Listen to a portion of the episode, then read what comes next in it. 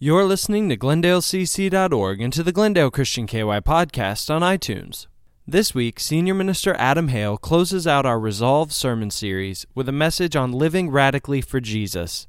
Thank you for listening, and as always, we hope that this message encourages you in your walk to love and follow Jesus. Have a wonderful week. This morning, we are finishing up a series called Resolve to simply follow Jesus. Three weeks ago, we began this series, and with, with just that message to follow Jesus. And we looked at the invitation that Jesus gave to the disciples, to all people, and it was simply follow me. We looked at uh, Peter and James and Andrew and John, and, and that invitation he said when he called them to be his first disciples come and follow me. And we said that Jesus liked people who weren't like him, and people that were not like him liked him. And that was good news for us. And then last week we, we talked about taking the next step. We said in our relationship with Jesus, there's always a next step to take, there's always the next thing to, to go after. But the difference in where we want to be and where we are are oftentimes a, a huge amount of space that we think have to be covered in one giant leap. But our faith is not about taking giant leaps, it's about taking small steps. And so we talked about the, taking our next step and what our next step might look like. This morning, we're going to conclude this series with a message to resolve to live radically. This is where the rubber meets the road in Christianity. This is what separates the real from the fake. It's what uh, separates the serious from the superficial, the, the sincere from the hypocritical. And as we read, as we have read through the Gospels, we discover that Jesus interacted with all kinds of people and he invited them to follow him. They didn't have to change anything. They didn't have to, uh, to, to change their behaviors, to, to give up things, to do any of that stuff. They just simply had to follow him, to just watch and listen, and to experience God's love. And over time, they began to adopt a lifestyle that was radically different than the way the rest of the world lived. It was radically different than anything they'd ever seen, anything they'd ever imagined. And they began to obey the teachings of Jesus. They began to, to follow the teachings of Jesus. And they didn't just follow, they didn't just believe, they began to act on what they saw and what they heard in Jesus. And their lives and their lifestyles changed the world. That first century Christian, it changed the, it changed the entire world because they lived radically different than the rest of the world because they began to believe what Jesus had told them, and then they acted on what they believed. And they became extraordinarily honest and generous and selfless and forgiving. And they avoided all they avoided evil without condemning others. They had a joy about life and were unafraid of death. Now think about that for a second. Our our world, there's always something dying. There's always someone dying. And we've been even in our community in the last uh, several months, it just seemed like there's a lot of death going around. And death can be a scary thing, it can be a scary thing to face. And for a lot of people, it is. It's what they fear the most. But these people, these first century Christians who, who followed Jesus and believed what he said, and then they acted on what he said, they didn't fear death. In fact, they lived in a way that if they died, it was a reward. And what a great a uh, great testament that is for us that we don't have to fear death because if we follow and believe and act on the words of Jesus, then we don't have to fear death either. Paul said, For me to die is to gain. And so here's the big idea of the message this morning. Here's what I want you to see that followers of Jesus live radically different lives. Now, this is not about payback. This is not, you know, I, I have to, God has done so much for me, so I have to pay him back. This is not about proof that I'm a good person or proof that I'm a Christian. It's not done out of duty or obligation. It's a simple fact that people who believe begin to obey. People who believe begin to obey. When you believe someone has your best interest at heart, when you believe that someone is has your that they love you so much that they want what's best for you, you begin to obey. You're wide open to their influence. Think about this. It happens all the times with parents and, and friends and coaches and spouses. When I was in high school, I had a basketball coach, Coach Artie Braden. And Coach Braden was a tough coach. Um, he didn't cut anybody any slack. Uh, but we all knew we all believed that Coach Braden had our best interest in mind because nobody wanted to win more than Coach Braden did. And so Coach Braden was, was a, a disciplinarian. And so when we broke when we broke team rules or we we didn't do what he told us to do, we would run. And I'm telling you, we ran a lot. In fact, um, it began to become a thing that we he would tell us just take off running, and he would set trash cans on the corners of the court because we were going to run until somebody got sick. And oftentimes we would keep running after someone got sick. And so if you got sick, you just stopped at the corner, you did what you needed to do, and then you kept running. And if you took too long there, we'd run some more. And, but, but we all believed in Coach Braden. We all believed that he had our best interest at heart, no matter how tough he was on us, no matter, no matter how many times we ran around that gym floor.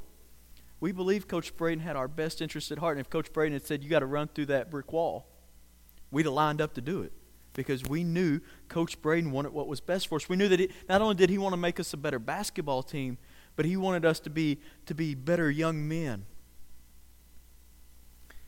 And we do the same thing when we believe people have our best interest at heart. We will, we will be open to their influence. Unfortunately, if we've been repeatedly used or deeply hurt by friends or family or, or parents or coaches, we get cynical of them. We become skeptical of them. And we do the same thing in, in Christianity, in, in our spiritual life. When, when we've been hurt or abused by somebody that we think should have had our best interest at heart, we become skeptical.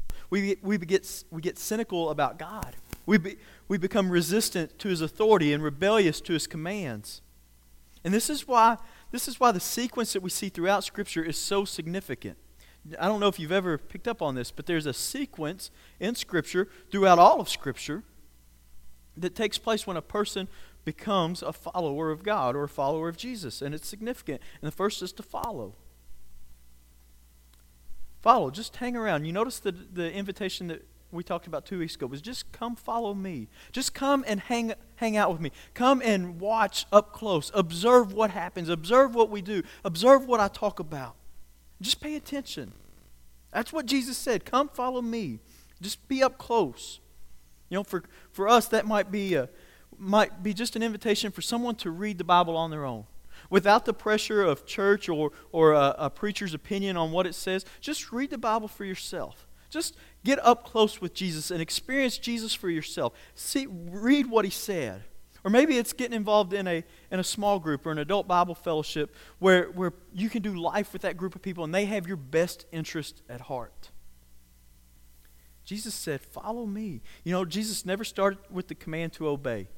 Nowhere in Scripture will you ever see him say, Obey and then follow. It didn't happen like that. Jesus never, never made that invitation. The invitation was always to follow. The second part of this sequence is to believe to personalize those experiences, to embrace the truth that you've witnessed and discovered, to place your trust in the one who knows you best and loves you the most. So believe, follow, believe, and then comes obey. Obey is the last one in this, to act on the things that Jesus taught us and demonstrated, to pattern your life after, after his example, to just take that one step just take that one step, and every time you take that one step, you gain some, gain some experience and gain some confidence that helps you to take the next step, and the step after that, and the step after that. So follow, believe, obey. You could say it this way. You could say, uh, maybe it'd help you remember it a little easier, to, be, to belong, believe, behave. That's the sequence belong, believe, behave. But unfortunately, in the church, oftentimes we get this backwards. We expect people to behave and then believe and then belong. We want them to behave when they have very little belief in Jesus, or maybe they've never really even experienced Jesus, but we, want, we think that they should behave in a certain way. And then after they, they believe what we do, then they can belong. But that was never the sequence in Scripture, and it's never this, it should not be the sequence today. People need a place to belong before they believe. You know what makes people want to come to Jesus when they see people who are Christians who are kind to them.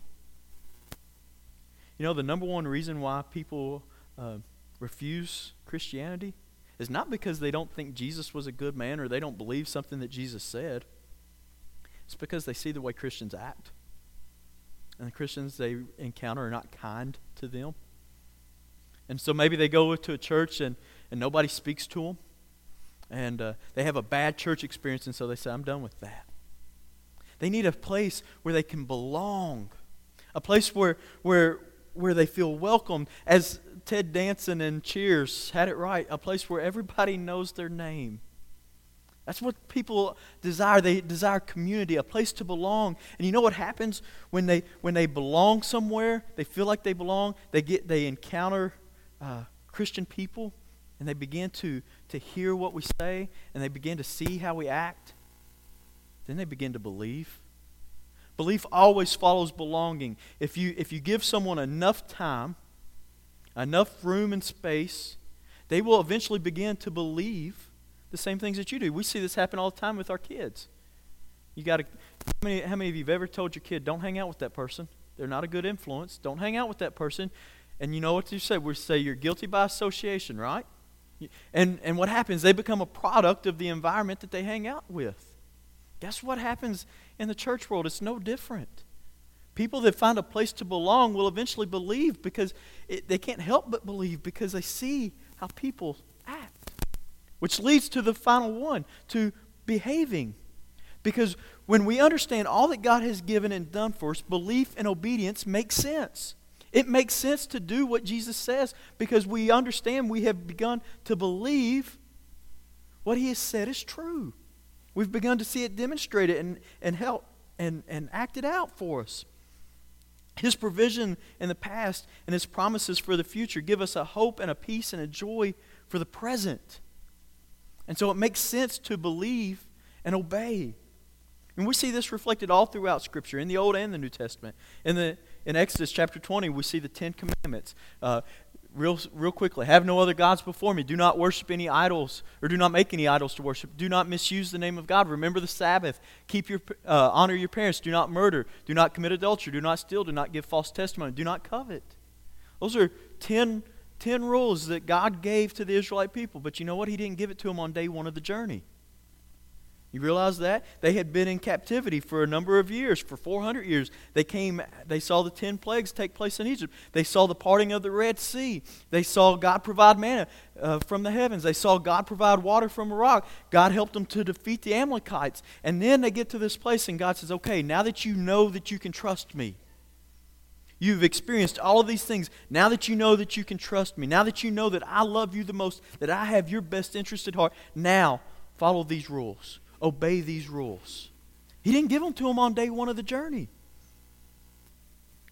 And so God gave them these simple guidelines, not as a means to earn his love, but because as a creator, he knows how life is intended to work. He said, Do not murder. That's not good. We, we, we can understand that now because we know that God has our best interest at heart. And every, every good parent does this. We know how this works with our kids. We care for our kids when they're young, and as they get older, we set some house rules for them to, for their own good and for their own well being. We say, Trust us. We're your parents. We know you the best and we love you the most, right? As a parent, you, there's nobody that loves your kid more than you, right? There's nobody that knows your kid more than you do, better than you do. And so you set some guidelines, some ground rules for them, not because you want to be that mean old parent, but because you love them and you want what's best for them. And so you tell them, don't stay out past midnight. You got to be home at midnight, right? And and and every every teenager that's ever been told that they had to have a time to come in says, "Mom, everybody else gets to stay out till 12:30." You know what my mom used to say? My mom used to say, "Well, I'm not their mother." And you know what? I don't love them like I love you. But you, so you're going to be home at 12. That's what she said. It was as if saying, Trust me. I know it seems like all everybody else gets to do everything else, and it seems like they're having so much more fun, but it won't last. And it won't satisfy. I'm looking out for you. I'm looking out for your best interest. And God was doing the same thing with the Israelites. He said, Look, I understand there's all kinds of other countries, and they're, and they're doing all sorts of things. And it seems like everything's going great for them, but it won't last. And it won't satisfy. So follow these guidelines. In the New Testament, Jesus challenges his followers to live radically different lives. In the Sermon on the Mount, in Matthew chapter 5, he, he begins to, to say things to the people that just altered the way that they thought. It was, a, it was, it was one of those sermons that was life changing and thought changing for them. And it all hinges on verses 17 Matthew 5 17. Here's what Jesus says He said, Don't misunderstand why I have come. I did not come to abolish the law of Moses or the writings of the prophets. No, I came to accomplish their purpose. And then you skip down to verse 20. He says, But I warn you, unless your righteousness is better than the righteousness of the teachers of the religious law and the Pharisees, you will never enter the kingdom of God. Jesus says the law is good, but it can only govern your behavior. It does nothing to change your attitude.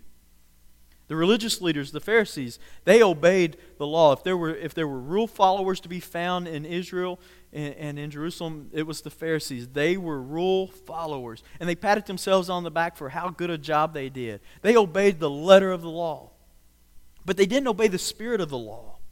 They patted themselves on the back and they were full of self righteousness. And Jesus says, I didn't come to abolish the law, I came to bring it to its full and its intended purpose. And then he proceeds to reveal a whole new way of living. One not based on external behaviors, but, but one based on in, internal attitudes and, and external. And, and he gives five examples of that. And we'll just cover a couple of them real quick. He said, You have heard it said, but I say to you. And you, are all familiar with that in Matthew chapter 5. That's what he goes on to say. You've heard it said, but I say to you. He says, You've heard it said, do not murder. But I say to you, any man who hates his brother has already committed murder in his heart. Jesus didn't say, now, I didn't, you know, don't murder. He didn't say, say that's not that's a bad thing, we got to get rid of that. No. He says, don't murder. That's a good rule to follow. It's a good rule. But I want to take you one step further than that. Don't hate your brother. Jesus goes on, he says, You've heard it said that uh, don't commit adultery. Jesus isn't saying that's a, that's a thing that's okay to do. No, he's not saying that. He's saying quit cheating on your spouse. He's, he's for marriage. Jesus is always for marriage. And this, he's not saying that it's okay to that. He says it's a good law, and I'm not, and I haven't come to do away with that. But I say, whoever looks upon a woman lustfully has already committed adultery in his heart. I want to take it one step further. Because it's not just about your behaviors, it's about your attitude and your, and your, and your uh, motivators.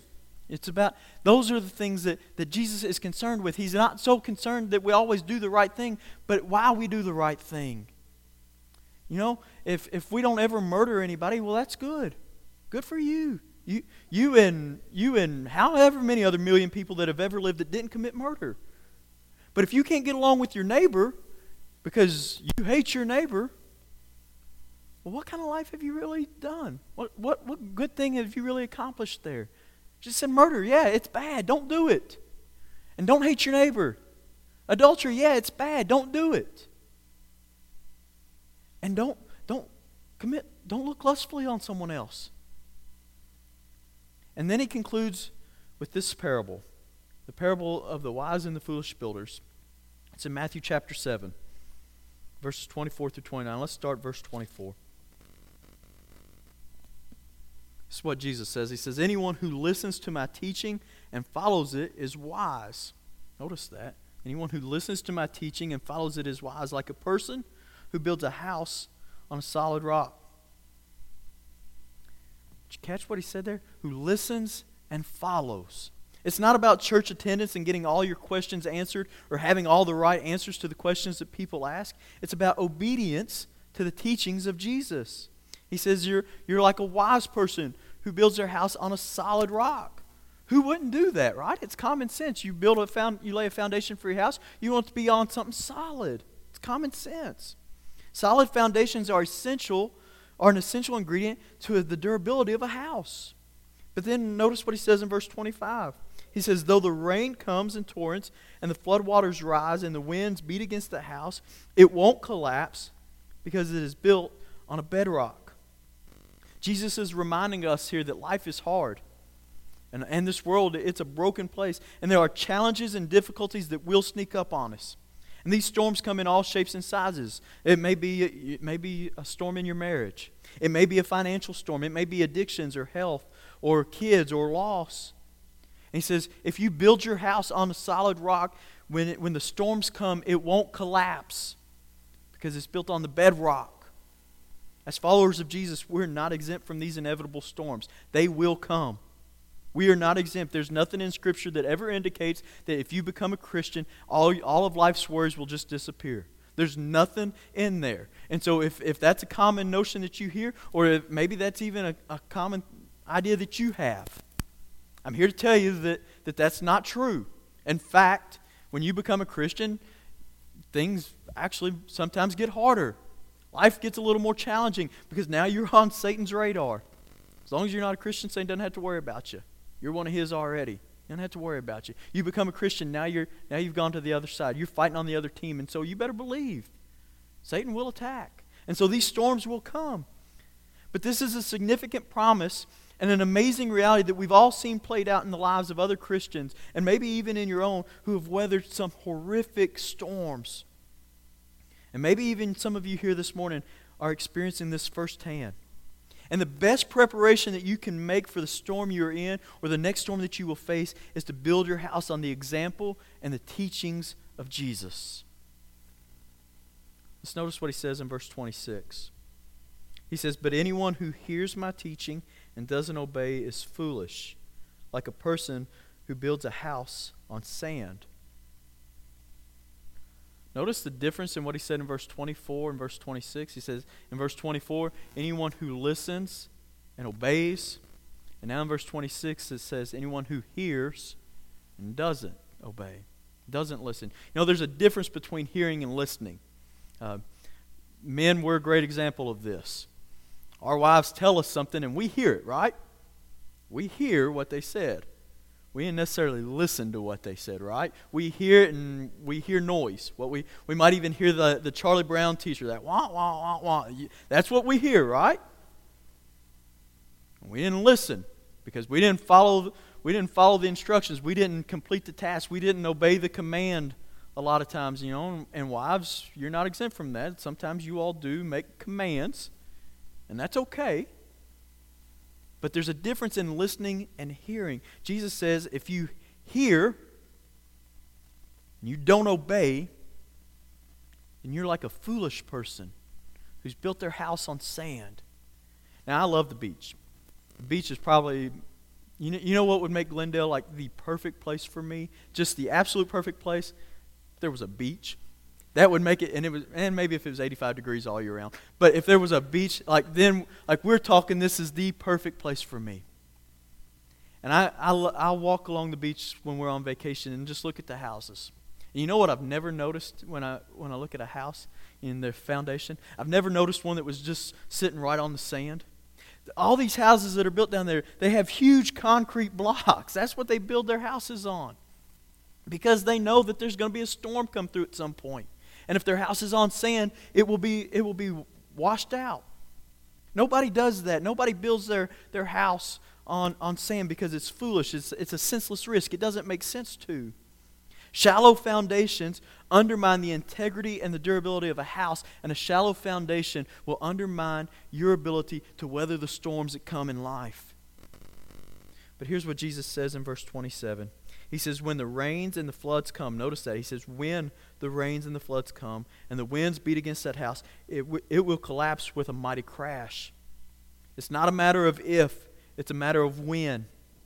You may be able to weather a few showers, a few dust storms, but when the hurricane rolls in, you're going to be, you're going to be toast. The two houses, they face the very same storms. You notice that? The house is built upon the rock and the house is built upon the sand. They face the same storm. The wise and the foolish, they face the same storm. The Christian and the non Christian, we all face the same storms. But there's a different result. The wise, his house stands, and the foolish, his house collapses. Two very exact same storms, but very different outcomes. And here Jesus finishes with this, verse 28 and 29. it says, When Jesus had finished saying these things, the crowds were amazed at the teaching at, at his teachings, for he taught with real authority, quite unlike their te- the teachers of the religious law. I think that's incredible. Jesus' profound simplicity caught their attention and it captured their imagination. Unlike the religious teachers who, who were superficial and had this complexity um, system that they tried to follow, and all it did was confuse and frustrate people. The, the Jewish people, they were confused and frustrated by their religious leaders because they couldn't live that lifestyle that they had. It wasn't livable. And Jesus comes with a, with a very simple message follow me. And it resonated with them, and immediately they, real, they realized that he knew what he was talking about. And so, real quickly, there are three important implications to this parable. Three possible responses that I want to encourage you to consider this morning. Number one is, is it's warning. Not a threat like I'm going to make you pay. Uh, this, this is not one of those kind of warnings. This is more of like an alert. Like, I love you and I don't want you to be misled or unaware. I have your best interest at heart, so pay attention. I know it sounds like a lot of work and you may feel, feel like you're missing out on the fun, but trust me, I love you and I want what's best for you. So don't skimp on the foundation and don't put it off for better weather. Number two is comfort. Maybe you've been through one of these soul crushing hurricanes or a series of life altering uh, storms. Maybe you're in the midst of one right now, or you see one looming on the horizon, and you're wrestling with questions like, Why would God do this to me? Why, why is this happening to me? Where is God? Doesn't He care? Can He help? This parable provides the reassurance that we all need in the midst and the wake of such storms. Jesus wants us to know that He is not punishing us and He will never abandon us. We have this idea that anytime something bad happens to us, it's God punishing us. Well, that's simply not true. We see that in Job. Job had all kinds of horrific things happen to him. And it wasn't because God was punishing him. In fact, God was testing him. He was giving him a, an opportunity to grow in his faith. And so sometimes when bad things happen to us, it's not because God is punishing us. It's an opportunity for us to be tested in our faith, to grow in our faith, to lean more on Him, to be more dependent upon God. So He's not punishing us, and He will never abandon us. And the last thing is an explanation. Perhaps you are suddenly experiencing the consequences of a poorly laid foundation. You laid your foundation on the sand. You pray, you believe, you go to church, you help out with, with room at the inn, and you busy yourself with a dozen other respectable things. But it's not about being busy or being respectable, it's about obedience. And that's not meant to, to offend or condemn you, it's just an explanation and an invitation. This parable also explains why many people come back to God after a storm. A devastating event threatens, threatens our house, takes out our foundation, and we realize that showing up to church and taking notes and reading the Bible are not adequate substitutes for obedience. It's all about obedience. And so, my, my prayer and my heart's desire is that you would start to follow Jesus. Because when you follow him closely for a period of time, you come to believe. And when you come to believe, given enough room and distance, you will begin to obey. And obedience is, a rad- is, is radical, and it changes everything. It changes your marriage, it changes your family, it changes your friendships, it changes work, it changes your community, it changes church, it changes the way you see everything. And you know what happens when we live radically different? The rest of the world begins to take notice. Because we're really good pointing out all the things that are different about other people. And when the rest of the world sees that we are different, they begin to ask questions. They begin to say, what, what is it that makes you so different? Why do you have so much hope? You face the same things that I face. Why, are you, why, why do you have so much joy? And Paul said, Be ready in season and out of season to give an account for the hope that you have. So follow until you believe. Jesus said, just follow me. I'm not asking you to, to give up, uh, to, to make any life changes at this point. I'm not asking you to do things differently. Just follow Jesus. And if you follow Jesus long enough, you'll begin to believe that He is who He said He was. You'll begin to believe that He does have your best interest at heart, that He loves you the most. You know, I've never had anybody else offer to die for me. I've never had anybody else offer to redeem my sins, except for Jesus. So I believe that we can trust him because he, he's the one that loves us the most. And so follow until you believe, and believe until you're willing to obey. So let me ask you this morning who are you going to trust? Yourself? With your limited knowledge, your limited experiences? Your peers who often have less knowledge than you and have less life experience than you? Our culture? That seems like a really bad decision. I don't even have to explain that one. remember this God knows you best and loves you the most. He sent his son to rescue and to redeem us, so I think that we can trust him. And this will be a radical change for some of us, but it'll be worth it. Maybe not in 36 hours, or 36 days, or 36 weeks, or even 36 years, but over the course of your life and for all of eternity. So, how's the foundation of your life holding up? Are there some cracks that need to be repaired? Some footers that need to be replaced? Some bad habits that need to be laid down? Some, some spiritual disciplines that need to be picked up? It's hard to repair your foundation in the middle of a storm, in the middle of a hurricane. But here's the good news the good news is that you can always rebuild. No matter how old you are, how far you've run, you can always rebuild. We saw that last week with the, with the prodigal son, that no matter how far you've run away from God, you're just one step away. You're always just one step away.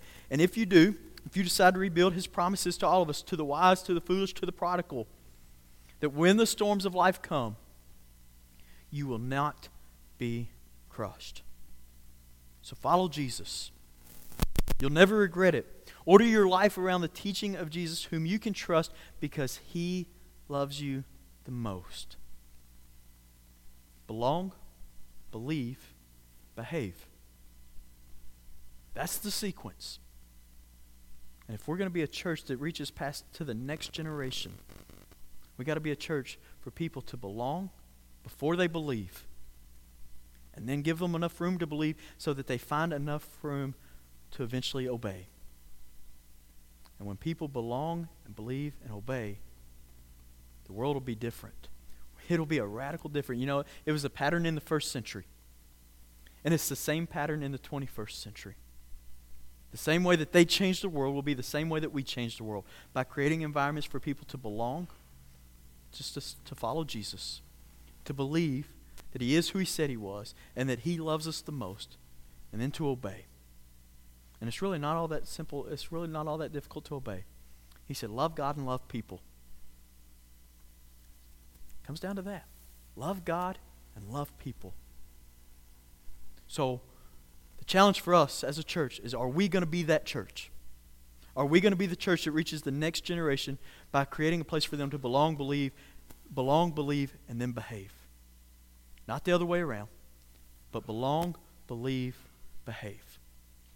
This morning, you may be at a place where, where you're not sure where you fall in that in those three in that sequence. Maybe maybe you don't feel like you belong. And if you don't belong, well that's on us. And I'm sorry about that. We, we as a church have to make you feel like you belong. And so I would love to talk to you some point about how you can be involved and how you can feel like you belong. But maybe you do feel like you belong, and now and you're wrestling with the, these questions of who is Jesus, what what has He said. We'd love to talk to you about about believing more in Jesus. Maybe you have believed for a long time, and it's time now to obey. It's time to behave. We'd love to talk to you about what that next step would look like for you. And so in just a moment, we're going to stand and we're going to sing. And you can and here's the deal. You can you can come down front and we, we can talk here. You can write a note and and put it in one of the boxes and, and we can contact you later this week. Or you can simply make a commitment right now, Lord, I believe, I belong and I believe, and now it's time for me to behave. You can make that commitment right now and where you're sitting. But we want to we want to invite you to take that next step because everybody has a next step. So, would you resolve to simply follow Jesus? Let me pray for us. Father God, we love you. And uh, we're thankful for, for your word and the reminder that it is to us about the sequence in which people come to know you. And so, Father, my prayer is this morning that, that Glendale Christian Church would be a place where people belong a place where we give them room to believe, and a place that would help them behave, to obey you. Father, and all the other things that we get distracted in, Father, may that be our, be our core focus to help people belong, believe, and behave so that the world will notice what a radically different life we live and they would take notice and they would begin to ask questions so and find a place where they belong and given the opportunity that they might believe and then that they would behave. Father, my prayer this morning is that everyone here would, would resolve to follow you. It's in the name of Jesus that we pray. Amen.